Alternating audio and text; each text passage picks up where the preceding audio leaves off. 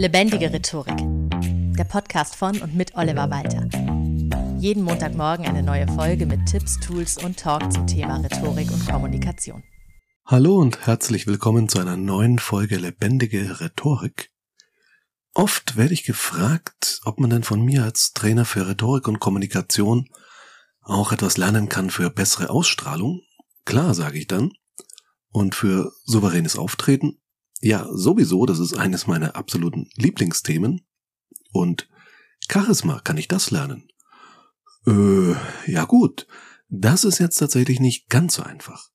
Denn Charisma, also das, was wir unter Charisma verstehen, widerspricht eigentlich dem, ja, gewissermaßen auswendig Lernen einer bestimmten Technik, was zum Beispiel bei Schlagfertigkeit sehr gut funktioniert. Das funktioniert bei Charisma so halt nicht. Klären wir mal den Begriff Charisma. Bekannt wurde der Begriff vor allem auch in der Soziologie durch Max Weber, der unterschieden hat zwischen traditioneller Herrschaft, rationaler Herrschaft, die er bevorzugt hat. Er ist so einer der Begründer der modernen Bürokratie. Und dann gab es eben noch die charismatische Herrschaft. Ursprünglich sagte man, dass diese eben vergeben war. Charisma ist sozusagen auch ein ja, in gewisser Weise religiöser Begriff, so von Gottes Gnaden hat man die Fähigkeiten gegeben bekommen, zu führen, über den anderen zu stehen, sich zu präsentieren und andere zu leiten. Also Könige, Gottes Königtum und so weiter, das war grundsätzlich charismatischer Natur. Und ja, das ist natürlich so ein bisschen überholt in unserer Zeit und trotzdem verwenden wir immer noch diesen Begriff Charisma, der heute auch in der Wirtschaftswissenschaft oder besser gesagt im Management, in Managementwissenschaften durchaus Anwendung findet und wieder populär gemacht wurde. Unter anderem gibt es da auch eine empirische Studie anhand konkreter Verhaltensbeschreibungen, da wurde das Ganze operationalisiert, geht zurück auf die Herren Conger und Canungo im Jahr 1987. Demnach gibt es klare Verhaltensweisen die Führungskräfte als charismatisch wirken lassen. Sie werden als charismatisch wahrgenommen, wenn sie zum Beispiel eine attraktive und zugleich überzeugende Vision vermitteln, als Vorbild führen, Mitarbeiter herausfordern und inspirieren und auch deren persönliche Stärken und Fähigkeiten weiterentwickeln und so weiter. Du merkst schon, das sind Dinge, die lassen sich jetzt nicht so einfach nach Schema F erlernen. Schritt eins, Schritt zwei, Schritt drei und so weiter. Aber, und natürlich gibt's an der Stelle ein Aber, sonst wäre die Folge ja hier schon zu Ende. Kann man Charisma lernen? Nö. Tschüssi, danke fürs Zuhören, bis zum nächsten Mal. natürlich nicht, sondern es gibt da ein Aber.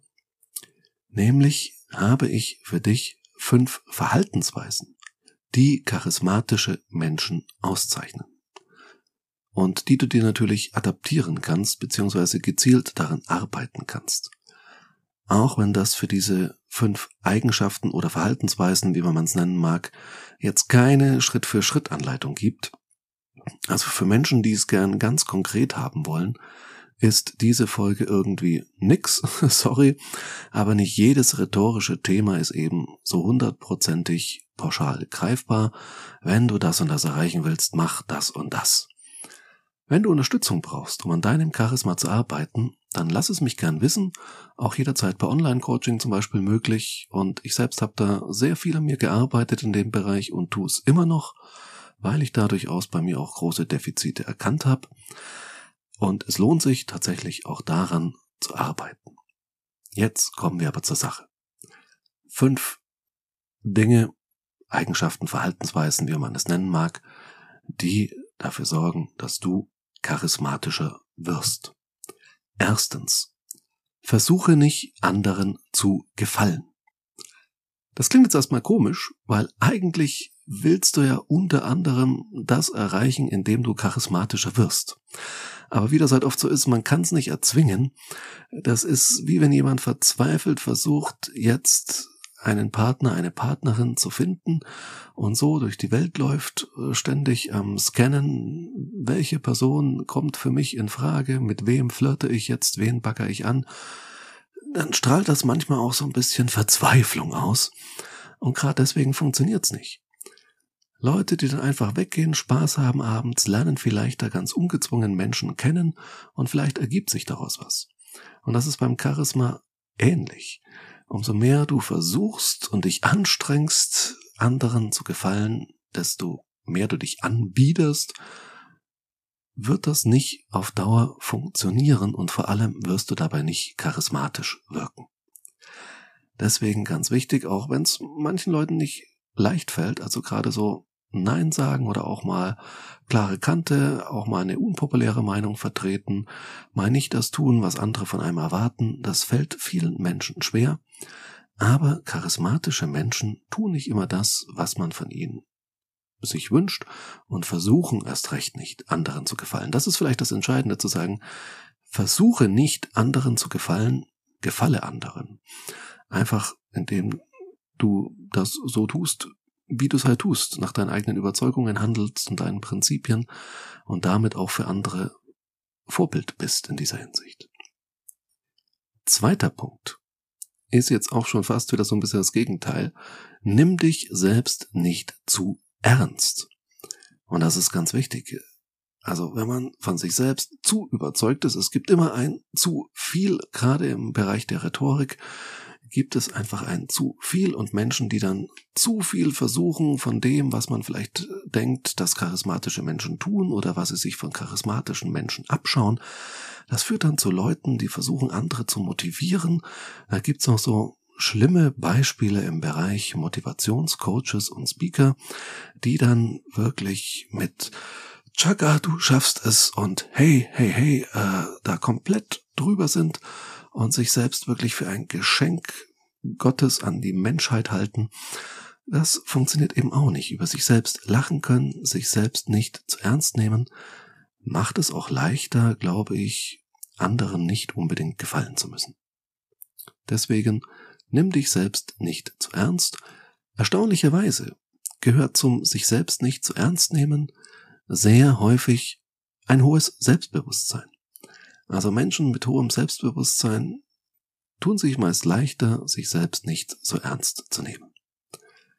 Punkt drei: Sei optimistisch. Und das halte ich tatsächlich für einen ganz, ganz wichtigen Punkt. Wir hatten es ja gerade bei der Definition von Charisma, das dazu auch gehört, attraktive und überzeugende Visionen zu vermitteln. Und dafür ist es ganz wichtig, optimistisch an die Sache ranzugehen, was und ich glaube, ich habe das schon mal in irgendeiner Folge gesagt, absolut nicht bedeutet, irgendwie die Dinge schön zu reden, mit Euphemismen um sich zu werfen, sondern Optimisten sind ja Menschen, die durchaus sehen, ups, das ist jetzt schwierig, wir stecken hier tief im Mist, aber ich glaube trotzdem dran, dass wir es schaffen können, da wieder rauszukommen. Und dieser Optimismus, dass am Ende alles gut wird und dass man selbst was dazu beitragen kann, das halte ich für ganz wichtig bei charismatischen Menschen. Das sieht man auch bei, ja, so charismatischen Politikern. Das sind meistens die, die nicht immer alles kritisieren und schlecht reden, was die anderen tun, so klassische Oppositionsarbeit, die einfach sagen, nein, das, was diese Regierung macht, ist furchtbar und schlecht und da sind wir komplett dagegen, sondern charismatische PolitikerInnen schaffen es, eben einen gewissen Optimismus rüberzubringen. Ja, die Situation ist schwierig, aber ja gut, ist jetzt ein uncharismatisches Beispiel der Satz, aber wir schaffen das, war so ein Satz, der zumindest einen gewissen Optimismus verbreitet hat oder verbreiten sollte. Auch wenn ich jetzt eben gerade die ehemalige Kanzlerin Merkel nicht unbedingt als Beispiel für krasses Charisma jetzt nehmen würde. Viertens, und da sind wir wieder beim Thema Selbstbewusstsein, aber auch darüber hinaus, nämlich das lautet einfach, liebe dich selbst oder akzeptiere dich selbst. Und zwar beides. Nein, sagen wir ruhig, liebe dich selbst. Also geh da ruhig noch einen Schritt weiter. Menschen, die sich selbst wirklich lieben. Und das heißt ja nicht, sich selbst zu verklären. Das ist ja Liebe nie. Auch Liebe nicht zu anderen Menschen. sollte man die anderen ja auch nicht auf den Podest stellen und für perfekt halten, sondern lieben, jemanden lieben heißt ja immer, trotz der Schwächen und Fehler diesen Menschen toll finden und Gefühle für diesen Menschen zu haben. Und das gilt auch für die Selbstliebe. sich selbst zu lieben heißt auch, die eigenen Schwächen und Fehler durchaus zu erkennen, sich nicht für perfekt zu halten und eben sich trotzdem zu lieben und so anzunehmen, wie man ist und das auch nach außen zu zeigen. Nicht im Sinne von total übertriebener Arroganz oder eben einem Perfektionismus, wie schon eben gesagt, sondern sich selbst zu lieben und sich selbst wert zu schätzen, zeigt man zum Beispiel nach außen auch durch entsprechendes Auftreten, durch entsprechende Kleidung. Ja, ich suche immer noch nach einer Expertin zum Thema Kleidung. Wie sollte man sich kleiden, um kommunikativ, rhetorisch zu überzeugen? Was kann man da modetechnisch tun? Hab bisher noch niemanden gefunden, mit dem das jetzt so gematcht hat, dass wir eine Podcast-Folge dazu machen konnten, ein ExpertInnen-Talk. Aber das möchte ich unbedingt noch machen, weil ich halte das auch für ein sehr wichtiges Thema. Gibt ja so schöne Sätze wie Dress for the job you want, not the job you have. Also wenn man sich selbst liebt und selbst wenn man gerade nicht da ist, wo man sein möchte, kann man sich was Gutes tun, sich entsprechend kleiden, muss ja deswegen nicht teuer sein, entsprechend auftreten und sich eben so präsentieren, dass klar wird, dieser Mensch schätzt sich selbst und in Kombination mit den anderen genannten Eigenschaften, wie dem sich nicht selbst zu ernst nehmen, kommt das dann auch sympathisch rüber. Wenn die anderen Eigenschaften fehlen und man nur sich selbst liebt im narzisstischen Sinne, dann ist das natürlich keine so tolle Eigenschaft und wird dich garantiert nicht charismatisch machen. Aber in Kombination mit den schon genannten drei und dem Punkt, der als fünftes noch kommt, ist Selbstliebe eine ganz wichtige Grundlage dafür, um charismatisch sein zu können. Fünftens. Unterstütze andere, sei für andere Menschen da. Gerade wenn man sich überlegt, wie kann ich charismatischer werden, ist immer die Gefahr, dass du komplett bei dir bleibst, also dass deine Gedanken nur sich um dich drehen. Aber charismatische Menschen sind zum Beispiel auch MentorInnen, die für andere da sind, andere unterstützen. Gerade auch als Führungskraft solltest du Führungskraft sein und charismatisch sein wollen. Dann geht's nicht nur darum, wie du nach außen auftrittst und dass du dich selbst liebst und so weiter, sondern eben auch, wie du mit anderen Menschen interagierst, wie du für andere Menschen da bist und andere Menschen eben auch voranbringst. Das war ja auch in der Definition von Charisma mit drin.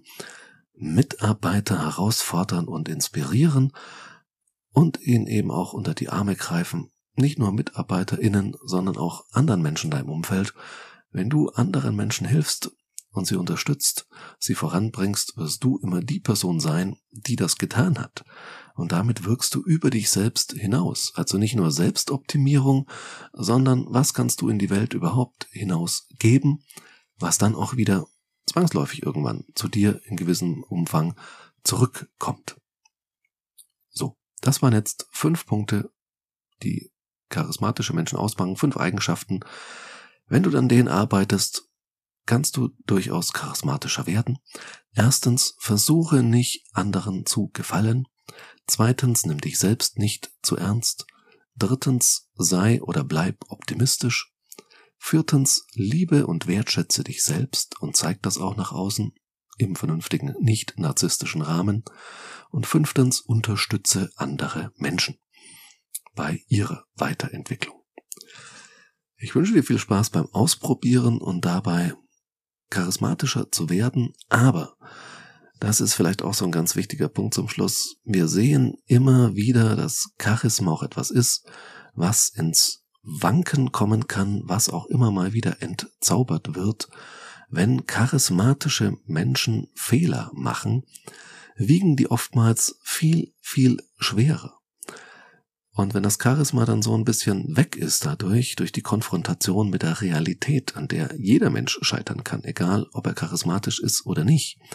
Also so ein Beispiel, was mir gerade einfällt, ist zum Beispiel Emmanuel Macron, der französische Präsident, der wirklich aus dem Nichts kam, mit einer frisch gegründeten Partei gleich das Präsidentenamt erobert hat, noch gar keine komplette Parteistruktur in dem Sinne gehabt hat, aber selbst so überzeugend und eben auch charismatisch war, dass die Menschen ihm vertraut haben und ihm die Führung ihres Landes anvertraut haben.